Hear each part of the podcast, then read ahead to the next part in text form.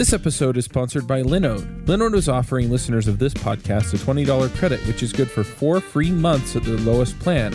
Their plans start at one gigabyte of RAM for $5 a month. You can get your servers in any of their 10 data centers, and their high memory plans start at 16 gigabytes. Get a server running in under a minute. They do hourly billing with a monthly cap on all plans and add on services like backups, node balancers, Longview, etc. VMs for full control, running Docker containers, encrypted disks, VPNs, etc. You can run a private Git server. They provide native SSD storage, 200 gigabit network, and Intel E5 processors. They have 24 7 friendly support, even on holidays, and a 7 day money back guaranteed. So go check them out at linode.com slash freelancer show. Hi, everyone, and welcome to the Freelancer Show. This week on our panel, we have Jonathan Stark. Hello. And I'm Reuven Lerner. And we are going to speak this week about optimizing for conversations. So, Jonathan, why don't you describe a bit what we're talking about here? Absolutely. So, what we're talking about here is uh, where do we start? You could think of it as a way to get more leads. You could think of it as a way to raise your prices. You could think of it as a way to deliver more value.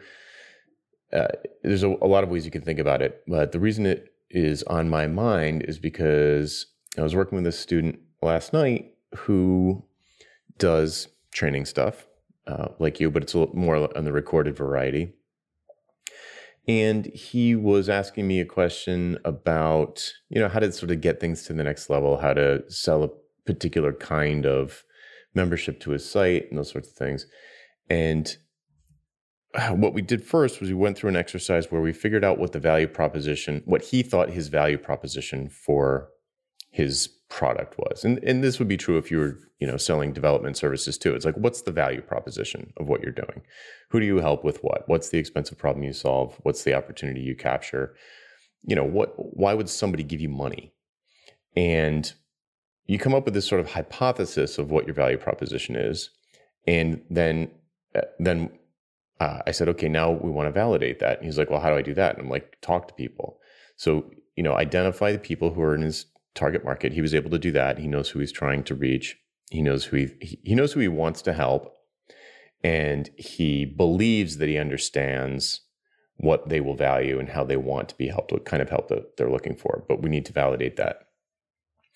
And the reason we need to validate it is because, you know, he's going to make a bunch of decisions about what to write on his website, whether or not he should promote himself with Google AdWords or on Facebook ads or on Twitter and social media or email list or podcasting and so on and so forth. There's a million things you can do. All these tactics out there to uh, you know increase your impact, increase your income, but you don't you know if you don't have a strategy and you're not clear on on your objectives, then the tactics are just sort of this bag of junk sort of crashing around. It doesn't necessarily move you forward anywhere because you haven't picked a direction. So you're just like twiddling levers and knobs inside the car and like hoping something's going to happen.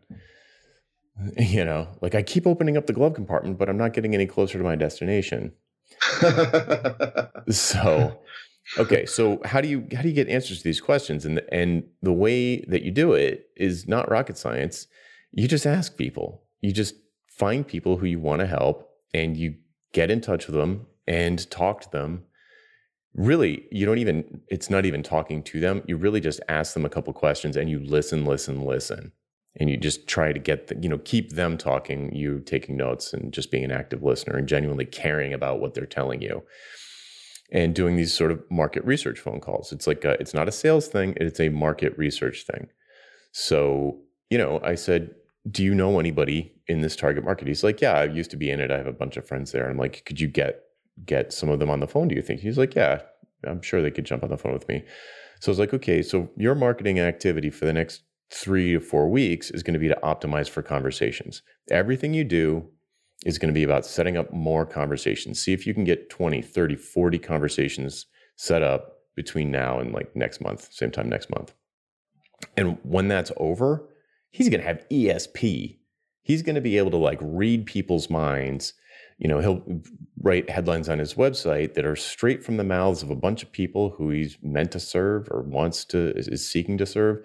And they're going to read his site and they're going to be like, oh, totally yes. They'll laugh. They'll be like oh this guy's got my ticket. He knows exactly this you know it builds a lot of trust. They feel like uh, this this thing whatever it is whether it's you know training courses or self-paced tutorials or you know website development services or branding services or copywriting it doesn't matter.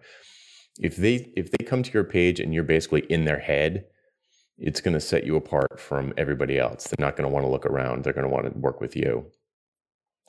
So yeah so that's the basic concept of of uh, you know he's he's in a phase and i think probably a lot of people are in a phase where it would make sense to talk to more people in the target market to validate the hypothesis, validate the value proposition that you think is what you're selling. Right, right. I mean, I guess so. So, because I was going to ask you, so how do you set up these conversations, or how do you find these people who are interested in speaking with you? But you're saying, like, just even go with your local, you know, go with the people you know, go mm-hmm. with your initial contacts, and just have a conversation with them about what would help in their work, what would what would be good for them and that will probably lead you to bo- both more people and the right topics to discuss with them mm-hmm. right it can it can in, in fact if philip were here he'd probably be saying that if you don't know how to get in touch with your chosen target market it's probably a bad choice for you so and, oh. and another thing i'll say is if you if you because the next question is well yeah but how do i convince these strangers to get on the phone with me? And i'm like if you can't convince these strangers to get on the phone with you for 15 minutes do you how, uh, like how, how do you think you're going to get them to pay you $50000 like they won't even get on a phone call with you and you and you think somehow magically you're you're going to get your website perfect finally and checks are going to start flying at you. It doesn't work like that. Like you need to be able to if you can't get this small ask you're not going to be able to get a big ask very easily or certainly not with any kind of predictability which is why everybody ends up you know the few leads that they do get are usually word of mouth because they get that trust transfer from the third party. That's very, interesting. Right right you need i mean at a certain point if, when you're running a business like this you need to be willing to get on the phone with people you don't know who have a business in an area that you think you can help and talk to them about it. And i know i just spoke recently i can't remember who it was with but I spoke with, recently with someone who's relatively new in consulting, and they said, "Yeah, but I don't really feel that comfortable talking to people about money." And I said, "Well." That's sort of part of the game, right? You, you got, and I, I remember that reticence. I remember thinking, well, I don't want to talk to people about money. I just want to help them. I said, you, you got to do that, right? You are helping them and you're getting a great feeling out of that. But at the end of the day, you want them to pay you and they have to pay you. And it's, and it's good for everyone that they pay you. They'll take your work much more seriously and they'll value it. And they will ask you back. It's not like you're offending them by asking for money or mm-hmm. even by negotiating over the money. Mm-hmm. Um, right. And I guess in the same way, like calling people up is just part of the game. You got to get used to it. Right. I mean, if you aren't comfortable talking to people, you really need to ask yourself if you should be your own boss. You know, it, it, I mm-hmm. suppose it mm-hmm. depends on what you do. You know, you could be some sort of cave dweller, behind the scenes genius that uh, somehow just gets, you know, receives email and and doesn't have to ever talk to people. You know, just sends back massively value valuable information somehow. I, I don't know, but it, it's just way like all of the all of the things that you hear and all the tips that you hear, you know, including this show. If, if you have no objective or strategy defined for your business, because that's if you're a freelancer, you're running a business. Hate to tell you, um, if you have no objectives and strategy clearly defined, and you're just picking up tactics then it's highly likely they're not going to pull you in a particular direction. You're not going to make any forward motion. Like the tactics all work. You know, they're probably all good tactics for achieving some kind of objective in the context of a given strategy for a particular person. So if, you know, Joe Blow does tweet storms and that is, he's just like, oh man, tweet storms are the best thing ever. Yeah, for him in the context of his strategy and his business and his clients. It doesn't mean it's going to work for you right? Because if you don't, right. you know, if you just if there's no cohesiveness to it, it's just not going to do anything. So the point is, I guess that at some point you're going to have to talk to somebody, and and if you can't do, let's just for the sake of argument say that people people will do that, dear listener, you will do this if you were knew how to do it in a way that didn't make you feel scummy or like you're being sneaky or salesy or gross because presumably you talk to people all the time and you don't feel gross about that. So, I, what I'm suggesting is that this is no different. So, you've got some area of expertise, you're good at a particular thing. Let's say it's, uh, I don't know, Photoshop. You're good at Photoshop. You make uh, social media banners for people. You're like really good at that. And you know, you want to sell to consult, you know, like, uh, yeah, just consultants, independent soloist consultants. You want to help them with their uh, Twitter uh, presence. So you could reach out to some people that you know that do that. And I mean, hopefully you've got a network of people around you that you can just sort of tap your network and say, hey, does anybody know soloist independent consultants? And reach out to them and say, you know, like, hey, looking looking for help. I'm looking for help. Could we jump on a quick phone call? I'm thinking about putting together a new service, but I just want to make sure that there's an actual problem that I'm solving before I, you know, before I make any big assumptions. And it would, I would hugely value your input if you could just, you know, answer a couple questions for me on the phone, and just send them a really polite, nice email. In fact, in in the show notes, I'll link to a couple of examples that I think will make people feel a little bit more comfortable. Um, even reaching out to total strangers who are in the market, but you know, like we said earlier, if if you don't know anybody to reach out to that's in your target market, it might not be a great choice. Right. Right. Um, so for, so Reuven, for you, so you know, we were talking a little bit before the call, and you're like, I don't, I don't really do that. I don't really, I don't really reach out to my buyers, and and my reaction was, you don't right now because you've been doing it for so long that you've talked to them and now you know like now you have the esp right? Right so i guess we can divide it into sort of two parts which is one is knowing how to conduct the conversation right? And now the conversation that i get when i get a call from from a company saying we're interested in doing a python course i know roughly what objections they're going to raise. And and by the way i should note it's almost never money. If it's an established company, like I'm within the the right range of what they expect to pay a training company, and they couldn't care less whether I'm a 100 person training company or a one man show. Right? This is what they've got budgeted. As long as it's like within the ballpark, they're happy. Mm-hmm. So money is not the argument ever. It's you know syllabus, it's time. I just spoke with a company where they said, well, wow, we were really small, so we don't want to have people take off full days. So you know, so we really prefer for them to do uh, uh you know half days. So I, am sort of expecting and used to certain things that they're going to ask me. At the same time, um, right, I didn't always know what to expect, and but I, again, I'm not sure. I guess it did come to some degree. It wasn't from outreach. It was from many conversations, but wasn't necessarily from outreach. Mm-hmm. But I definitely did know that I needed to talk to people about what their needs were um, because otherwise, like it just wasn't going to work. I, and and especially when I was starting off with training, I mean, I was so clueless when I look back and think about it, both about the training part and about the business part. Um, like, what do they expect? What do they know? What did they budget? Um, how do these things work? Um, like it was just today. I was I was telling one of my kids, you know, my standard thing is I take an hour for lunch, 15 minute break in the morning, 15 minute break in the afternoon. No one ever told me to do that. Right? I just sort of arrived at that. I have no idea what other people do. Maybe they do much more. Maybe they do much less. So, um, so, so I definitely. That said, I have on a few occasions. You've sort of jogged my memory on this. A few occasions in the last year or two, even had conversations with existing clients about new kinds of products and services I can offer.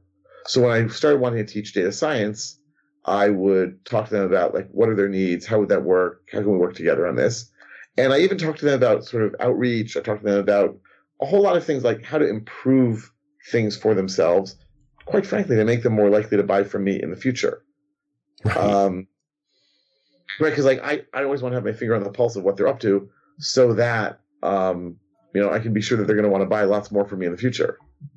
So I do have some of these conversations, just not cold calls, shall we say? Yeah. So that's a probably that's a pretty important distinction. So let's separate those two things because I know that the concept of outreach or outbound sales is terrifying to a lot of people Uh, and that's why you know that's why we called it optimizing for conversations. It doesn't have to be outreach. It could be just you know it doesn't i guess it's still outreach if you contact your friends who are in the ideal space you know your ideal buyers. If, if you're friends with them you can just reach out. But it could be past clients. It could be existing clients. It, it doesn't matter it, as, as long as you're having conversations. And going into those conversations with with like a, a firewall around the idea of selling anything. You are not going to sell anything. They if they beg you to take their money, don't. This is it's not a sales conversation. It's like you're just talking to people about their problems and genuinely giving a crap about about them when you're talking to them and you're not thinking about yourself at all.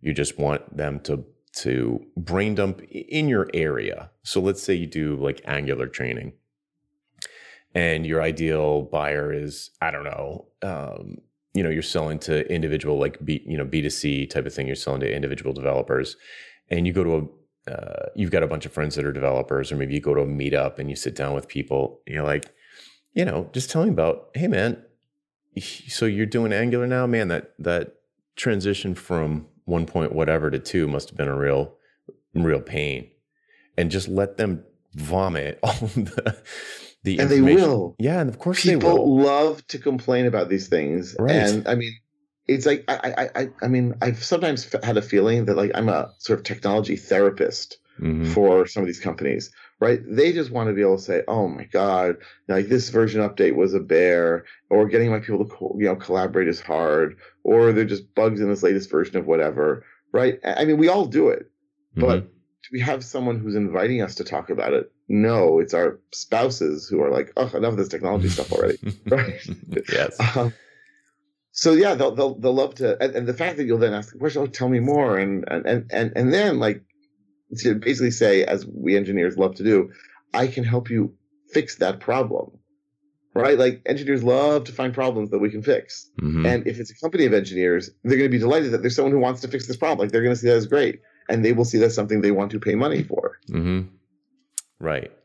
But the first step definitely is to find out what people see as their problems, because and they might they might, uh, in fact, I think it's fair to say usually they relate to you the symptoms and perhaps not the underlying cause. They'll usually tell you some particularly painful symptom or something that might not seem. Um, you know, if you have a lot more knowledge in the space, it might seem sort of childish to you because the thing that they're worried about is is so easy to fix. You know, I, you know, typically back when I did a lot of desktop software, you know, you'd talk to an end user who was an expert at like plastics manufacturing, and they would be freaking out about the tab order of the fields on an interface. And I'd be like, I was like, move over, I'll fix that in 30 seconds. And but it changes their whole job, like dramatically changes their whole job. And it, those are the kinds of things you're looking for but and and the kind of things that you'll never just figure out by sitting around and, and thinking harder and harder like it's not going to pop into your mind so if you if you just talk and talk and talk to these this group of people who you would like to serve people you would like to work with just get them on the phone and and get them talking about their what keeps them up at night. And maybe you'll find nothing. Maybe you'll find that or they have things that you cannot imagine a way that you could help them with. Like you know for example me talking to credit union executives a lot of them are super worried about uh, leadership and human resource type things with their branch employees. I don't do anything related to that so i'll be like Mo- okay that's Mo- mobile apps aren't going to improve that. Right. You know, I just that's just not my area. But okay, I learned that. I you know, and what did I learn? I learned that they don't really think about technology that much, or at least this person. You know, there's a, a pattern that the CEO is a, a lot more fish to fry uh, than just technology. So maybe I should be talking to the CIO, or maybe I should be talking to the CMO or the CFO. So those are the kind of things you're going to pick up, and there's there's really if if you feel greasy about it, you're you're thinking something wrong. You you know you're thinking that you're being sneaky. You're thinking that you're going to try and get some sale out of it or turn the but that's just put that out of your mind and it takes all the pressure off. You're not looking to sell anything. You're just looking to find out more about this person's pains and and be you know kind of uh, there, there's a scale of uh, I don't know what it's called, but it's kind of like a scale of reaction to human suffering. And it, the scale starts at pity, where you recognize that someone is suffering from something, and you, oh, it's terrible that that person is, I don't know, has this problem with their branch managers, but you don't really care. You just see that it's a problem and you like move on with your day. And then there's sympathy stage where you see it and you're like, oh, that's too bad. And you, you uh, express some concern for them, but, but up to the point, but you don't, uh, you don't, it's hard to not use those self-referential words, but you're not going to do anything about it. So it's not, it's not, it's more than pity, but it's less than empathy. If what you want to get to is the empathy stage, where you are moved to act like you you uh, empathize with the other person. I don't know. I don't know how to say it other than that. Uh, and then the the highest stage is the compassion you demonstrate stage. Actual, uh, right. You demonstrate actual concern. Like it's not mm-hmm. just oh that's too bad because we all do that with other people. Mm-hmm. But it's actually I, I, would argue like there's some interaction there. Like you know, tell me more. And maybe like empathy is sort of sharing the feelings, right? Like if they're sad, then you get a little sad too. If they're excited, you get a little excited too. Right. And then the compassion stage, the compassion stage is where you go full on change the world. I must I must make this problem cease to exist. So that's where you see like charities and, you know, billionaires donating to, you know, some charitable organization, clean water organization, something like that. But if you want to you want to get yourself to the point where you've got a you've got a target market who has a problem that you get to the empathy stage with. And you know pity's not enough sympathy's not quite enough you need to actually give a crap which starts to happen at the empathy phase and if you can find that and just you know uh, get at their pains and and fingers crossed find one that you can actually assist with then you're done. Like you, you just you found it. You can just write your marketing copy. You might not even need marketing copy because if you really click with that person and you can do something to solve that problem, and you just encourage them to refer you to other people, that might be enough. But at the bottom, at the end of the day, freelancing is a service business. This is a service thing that we're in. So you, you know, we are serving people. Whether you're a freelancer or a consultant, it's a service business. So thinking about it like I'm the expert and I'm going to sort of do unto you as you should be done unto. It's it's not it doesn't work like that. Do you run your own freelance business? Or maybe you're thinking about picking up some business on the side. Well, then you need FreshBooks. FreshBooks is the quickest and easiest way to get invoices out to your clients. It's easy to use, it works anywhere, available from any device uh, on the desktop, iPhone, iPad, Android and all of your data is backed up and secure. And it makes it really easy to get organized and get paid. You'll be tracking time, logging expenses, and invoicing your clients in no time. You can also save time billing, freeing up several days per month to focus on the work that you love, and you get paid faster. FreshBooks customers are paid on average five days faster because there's a link on the invoice that says pay me now. And it's a great way to grow your business. Plus, FreshBooks is offering a 30 day trial. That's right, 30 day trial if you try them out. So go to gofreshbooks.com slash devchat and enter devchat in the How Did You Hear About Us section. Once again, for a 30 day trial, go to gofreshbooks.com slash devchat and enter devchat in the How Did You Hear About Us section. Yeah, but like you definitely, uh, yeah, as part of that service, you want to give people, uh, you know, uh, warm feelings about working with you and like pleasant interactions. You can be the world's biggest technical genius, but if you show up and you're a jerk, or if you don't, even if you're not a jerk, like if you just don't demonstrate that warmth and compassion that you were just describing, they're not going to invite you back. I mean, and, and, and we've all had people like this. I mean, working in your house or just interactions, you know, lawyers, doctors, whatever. Oh yeah, they really. I guess doctors are often accused of this, right? Oh, they really knew their stuff, but oh, their bedside bedside manner was horrible. Um, you you want to be the person with the amazing bedside manner where they say, "Wow, I'm you know sort of I can't wait to have a problem so that I can invite them to help me." right. That'd be pretty extreme for doctors, right?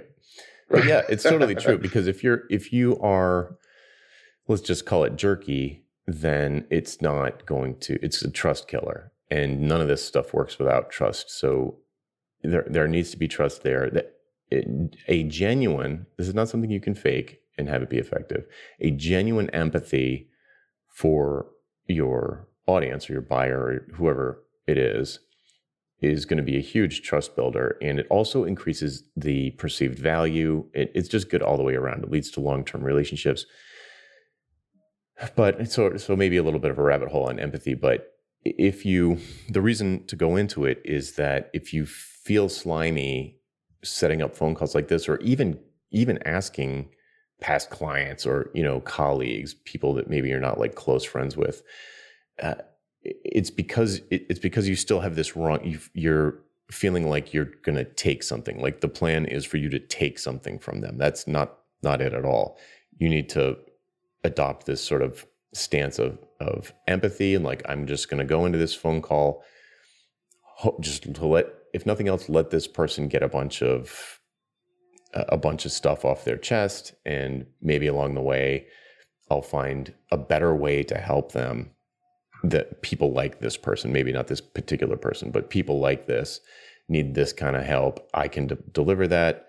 And so what's cool is once you have that ESP you can do all, all, sorts of things with it. You yes, it can make your marketing better, of course. You know your website, your headlines, your your your social media bios. You can make all of that stuff super super laser focused, but it, it also will make your sales process easier. It'll be a lot easier to ask for the sale because people would be much more likely to be throwing money at you because they you click with them, they click with you, they they feel it. But it, it goes beyond sales. Even it could go all the way into products and services that you offer. So you might you might find that there's a, a particular need that's just not met, or you're not meeting with your uh, offerings, and so you construct a particular productized service or a particular, you know, Reuven for you. Maybe it's a self-paced course, maybe it's just a workbook, uh, but some particular thing that addresses this pain that they have, and you just let them know about it. Hey, hey, you know, thanks for that phone call last week. It was super helpful. I I I took your advice. I put together this workbook uh, I think it's really good, but it's you know it's still a draft. If I don't know if you have time, but you know I'd love to give you a free copy of it if you want. It. If if you could give me some feedback, it would be amazing. If there's anything wrong with it, tell me if you love it. Um, you know, and get them kind of invested in the process. And just by virtue of the fact that you took someone's advice, you know that that they feel like they helped you, they're probably going to want to help you back. You get this reciprocity thing going, and you know before you know it, you're kind of like kind of like friends, even if you didn't know them in the first place. So uh, this has happened to me over and over again with the credit union stuff, where it kind of I've started to connect with the like minds out there. We all feel like we're kind of voices in the wilderness, trying to get credit unions to pull their heads out of the sand and do something about technology in a way that is going to be relevant to the next generation. And uh, we are all kind of on the same side. Like we sort of team up like we're these underdogs or something. And uh, you pretty quickly connect with people uh, that are like-minded. You know, I mean, it, the, the web is nothing if not a place for birds of a feather to flock together. So if you kind of put those ideas out there, even if it even if it means talking to people, heaven for heaven forfend, it's wildly helpful to everybody involved. And if you if you feel like a spaz at marketing, or you don't know what you're doing, or you don't know how to raise your rates, or you don't know what products and services you should offer, you don't know how to you know, you don't know what headlines to write on your homepage, it's an obvious sign to me that you need to talk to your buyers more. You need to talk to your audience more. Um, I just want to. Uh, well, I mean, you said that the the whole compassion thing is not just during the marketing cycle; it's also when you're actually delivering. And I I absolutely agree. Um, every time I give a course, just about every time, there's a like a survey and you know people give me you know numeric rankings but the part that really interests me in many ways is the comments. Mm-hmm. and it's fascinating for me to see that one of the comments that comes through again and again is oh he was very patient at like answering our questions. For people taking a course this seems to be like a really crucial thing. And i guess it makes sense right? If i'm taking a course and i ask a question i don't want to be the person i don't want the person teaching to say oh, that that simple question you're asking me that. I mean that's just so so not being dismissive being being very open being warm about it understanding that the things that are obvious to you are not obvious to them. Mm-hmm. it it's not just like being nice. It adds up and it's good business. Um, and figuring out a way to sort of not get impatient. And my family laughs at the notion that i'm a very patient person or people ask, or if people ask the same thing i smile and i answer it gently and calmly multiple times because these are not behaviors they are used to seeing me uh, exhibit at home. but you know, um, it has it has to be right. It has to be because otherwise, bad news. No one's going to want to hire the instructor who every time you ask a question rolls his eyes and says, "Not that question again." Yeah. Yeah. Oh, I guess there are such things as dumb questions. uh, yeah. So you know, it's it's just not rocket science. So I, I feel like I feel like the real, I feel like people typically hear this advice and they're like, yeah, that'd work, but then they kind of dismiss it because maybe unconsciously or subconsciously or semi-consciously they're like scared of it or eh, there's something that scares them about it but if if you so dear listener if you're having that reaction you need to explore that because that's a problem. Like if you're if you are this is the easiest way to do sales you know and, and if you have a business you have to do sales. You have to. So if you don't have enough leads if you feel like you know you're you're scraping money together to pay your bills if you have super extreme feast famine cycles if the only leads you ever get are random word of mouth leads and you're the type of people you help are all over the map this is the problem. It's because you're not taking sales and marketing seriously and you have to. And this is the easiest way. Have conversations with people who you want to help. It like I, it's it, that's it. That's it. That's the secret to success right there I found that I found a, some definitions I wrote down earlier. I was talking about pity, sympathy, empathy, and compassion. So just to loop back to that quickly, pity. The definition here is is pity is little more than a conscious acknowledgement of the plight of others, and then sympathy is care and concern and a wish to see him better off. A wish. That's sympathy. Empathy is uh, recognizing recognizing and sharing the emotions of the plighted individual. That's the stage that I, I want everyone to get to with their uh, their buyers, whether they're customers or clients or members or whatever. And then compassion, the highest level, is an active desire to alleviate the suffering of the plighted. I love that, the plighted. so, you know, it's a sliding scale. But if you can at least get yourself to the empathy stage where you share in the emotions, as you so rightly put it, Reuven, uh, then you're getting to the place where you're going to connect with people that are going to trust you and you can really help them because now they trust you. It's hard to help someone who doesn't really trust you. You can't just, usually, you can't just like apply a therapy to someone and just be like, there you go, you're fixed. Right, right. Um, I remember, by the way, what I was going to say, which is, you know, I think many of us, and especially the self-employed among us, um, if someone asks us what we do for our work, we love talking about it. Like like we do what we do not just because wow I make good money, but we really enjoy what we're doing. Whether it's the technology, whether it's the helping people, whether it's the challenge, like, there, there's something there we get excited about it. And so, like first of all, give someone else the opportunity to tell you about their work, and they're equally excited about it. And if you can share in some of that excitement, demonstrate some empathy, that's good for your business, but they're going to want to talk to you more, and that's going to build the trust. But um, also, they are, you know, as part of this conversation. I mean, I guess the marketing conversation less so; they're talking more. But part of sales is you demonstrating experience and excitedness. And again, if you come in and say, "Yeah, I help people with their software," you know, like their servers run better, right? Like, no one's going to want to hire you. Um, but if you come and you say, I got this company running great, you know, better, and they were making more money, and they had fewer, you know, they were able to hire fewer people and more efficient. Like they they want to get the sense that you really, I mean, saying that you have to be passionate to be successful is perhaps overstating it. Um, but you have to be willing to talk about it. And if you're willing to talk about what the benefits are of working with you and if you enjoy what you do that's way easier because you're pretty convinced of it yourself. Yeah you have to care. Like if you don't mm-hmm. care just go get a job. Right. There are plenty of those. Right. So you know it's easy for me to say but it's true. Like if you don't if you really don't care that might be part of the problem. So but i'm, I'm going to assume most people care. They either like you said, they they enjoy the mastery of their craft or uh, something. They they dig it. They don't. They like the freedom of being self employed. They're just they just can't survive in a cubicle environment. Whatever the reason is, that's great. You know, and you you love the activities that you engage in in your job. That's pretty common to, to find people who are, are happy in that in that way. The perhaps the the step where I see people kind of falling down, uh, you know, maybe after the first year or two of freelancing, they start to get stuck and they're like, oh wow, I tapped out my personal network. It's harder to find jobs now. The the next phase of the maturation process is to start to build up that empathy with your clients. So so it's like, yeah, I love building Angular apps or something like that. I just love learning Angular and so on and so forth. So, so you get really great at Angular.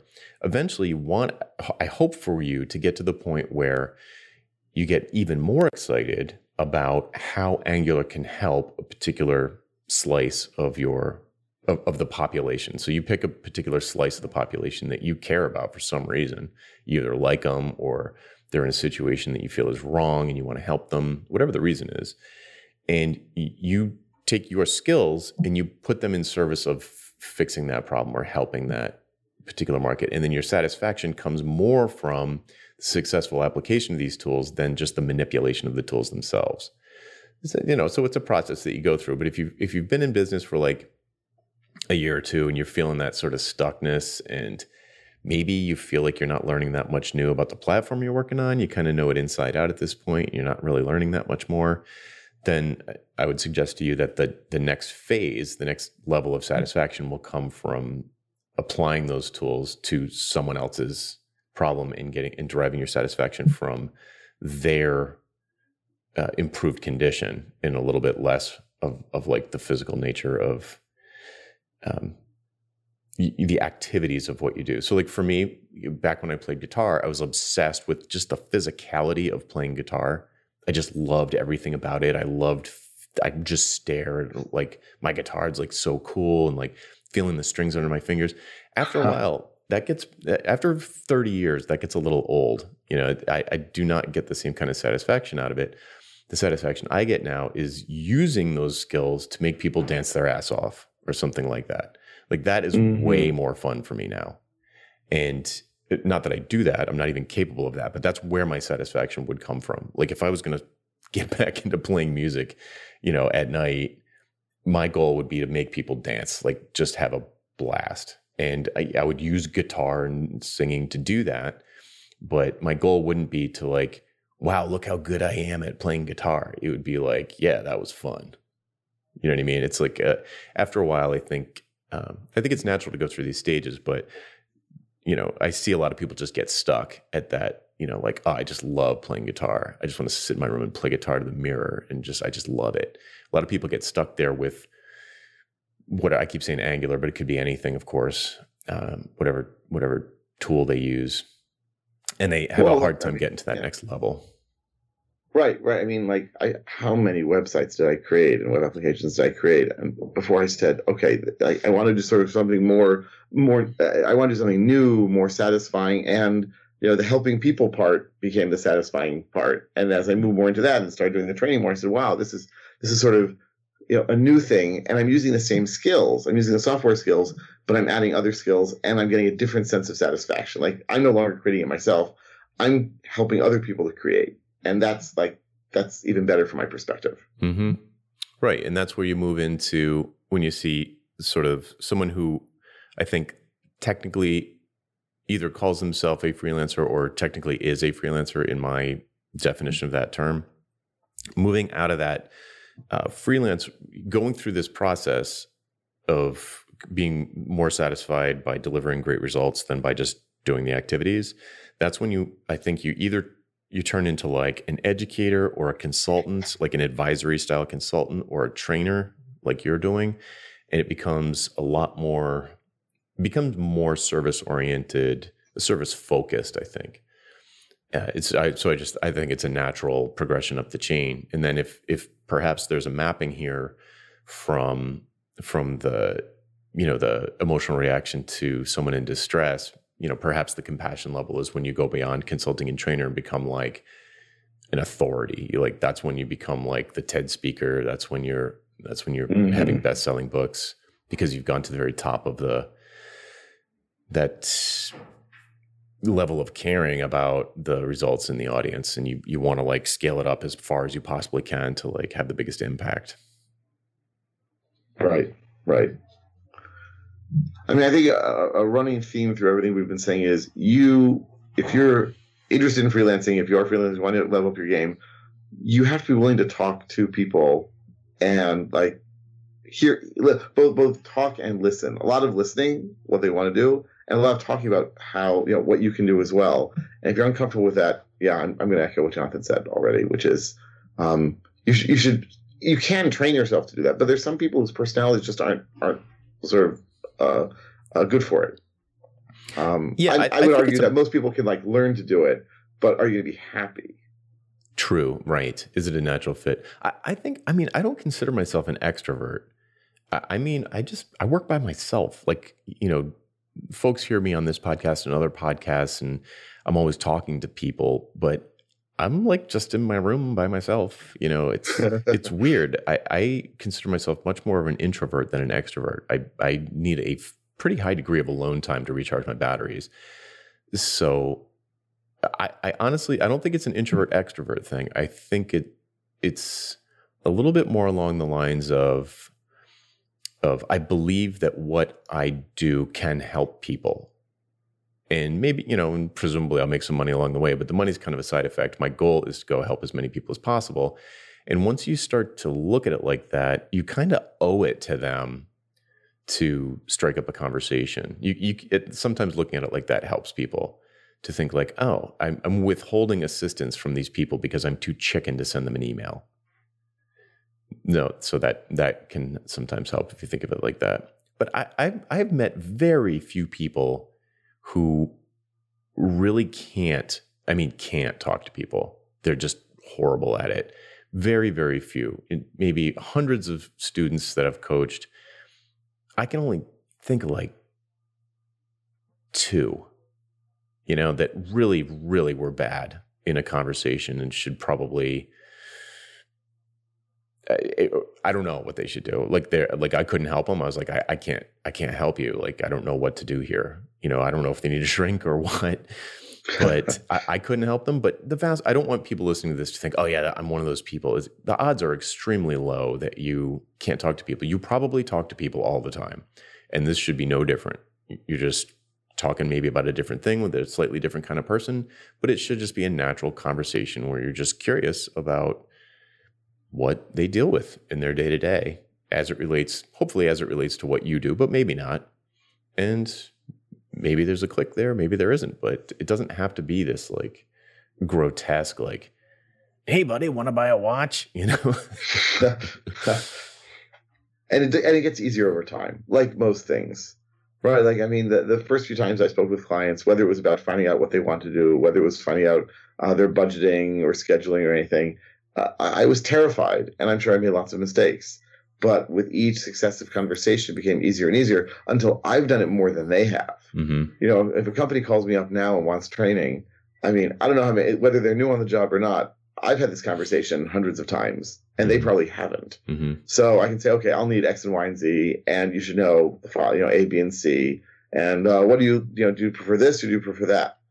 Um, and it makes makes conversation much easier. It makes it sound like, like I'm more of an authority, mm-hmm. but um, you know, it, it, wasn't always that way. Yep. Yeah. I mean, I say it all the time. Everything's practice for the next time.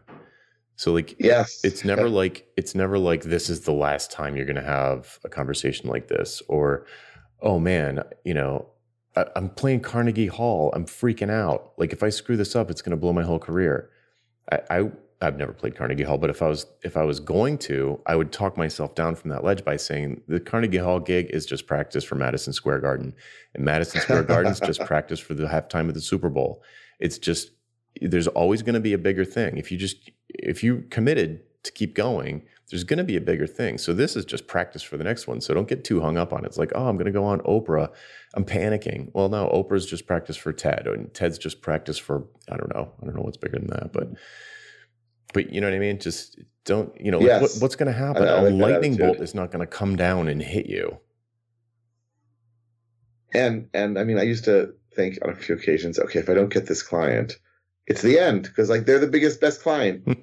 you know what? There are a lot of biggest, best clients out there. The world's a big place. Mm-hmm. And um, if you really, really mess it up somehow, um, there are other people, other clients, and you'll you can you can you know practice for next time, as it were. Mm-hmm. Yeah, I, that I had a uh, an opportunity to uh, do a quote or proposal for Target, which would have been like a dream client for me back when I was doing that stuff. and I completely blew it because I just got too I, I like the Carnegie Hall thing. I'm like, I have to get this gig. This would be so great, and and I completely blew it. I was way too needy, and they were like confused. They're like, "What the," you know? and I just I talked myself out of that job. It was it was a good experience. And looking back on it, it was no big deal. Like, who cares? I don't care. You know, it was. It's actually I'm kind of glad because I can look back on it and be like, oh there I, there I was not following my own advice. Taking right, it way right. too seriously. Hmm. I thought you did work with Target. I guess not. Not Target. Staples, CVS, uh, a bunch of big ones like that, but never Target.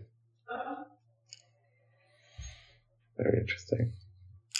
Cool. All right. Yeah, I know you've got uh, things going on there. Maybe we should switch over to picks. For you, the listeners of Freelancer Show, Loot Crate is offering an opportunity to save 10% on any new subscription at lootcrate.com. Just enter the promo code BRIDGE10 for 10% savings. Loot Crate is one of my favorite things. Every month I get a box in the mail, costs less than $20, and it comes with all kinds of goodies. I have stuff from just looking at my shelf Batman, Spider Man, Ninja Turtles, Back to the Future, Lord of the Rings, Star Wars, and much, much more. So if you're a geek, a gamer, anything like that, and you want cool stuff to put around your office, cool t-shirts, comic books, etc., then definitely check out Loot Crate. To save 10% on your new subscription, go to lootcrate.com slash ruby. Again, that's lootcrate.com slash ruby to save 10% on any new subscription. Enter the promo code BRIDGE10 for 10% savings. Sounds great. Uh, you got anything this week? I do. Um, Dear listener, since you like listening to podcasts, uh, I recently launched a new one with a co host named Rochelle Moulton, and that show is called The Business of Authority. And it's particularly for the consultants in the crowd. So, folks who have either a big idea or a mission or a purpose or some sort of, they're on this sort of, um, they're at that stage where they're trying to change the world in a particular way. Uh, that, that show is about making a living while you're making a difference. And she's a branding expert. I talk about pricing and we, you know, have people on the show and we talk about, you know, we interview them. But we also have episodes where we just kind of dissect um, what came out of the interviews or particular topics that are, are of interest. Uh, and we launched that. Uh, well, it, it's there'll probably be about ten or fifteen episodes by the time you hear this. So go check out thebusinessofauthority.com and let me know what you think. Excellent. Yeah, I, I got that in my feed. And um, I started, I, I, must admit, I started listening to the first one and then got into it with family stuff. But but the what, what I heard was very good and definitely I want to hear more. Cool. Thanks. Um, so my, my pick, I, am sure I picked this in the past at some point, um, hopefully not too recently, but uh, ExpressVPN so when I go to China, I need VPNs, but I find increasingly when I go to clients, I need VPNs, hmm. like for checking my mail, for all sorts of like different clients have different all sorts of weird network policies of what they will and won't let you do. Um, I mean, anyway, so it's very nice to have a VPN, tunnel through there. I can check my mail using my mail client, not have to worry about it, and um, I mean, it's not like I'm doing anything you know, illegal or illicit on their network. uh, but if I wanted to, I wouldn't have to worry about it. And um, I've definitely found. I mean, I've been using ExpressVPN for a few years now. It can get through anything, so far as I can tell, and uh, and it works in China, which is a nice nice bonus for those of us who visit there as well. So, uh, if if you need such services, I definitely recommend taking a look. And I guess that brings us to the end of this episode. Jonathan, thanks for amazing conversation as usual. Great Thank you. All- all of you out there in podcast land for listening, and we will be back next week on the Freelancer Show. Bandwidth for this segment is provided by CacheFly, the world's fastest CDN. Deliver your content fast with CacheFly. Visit C A C H E F L Y dot com to learn more.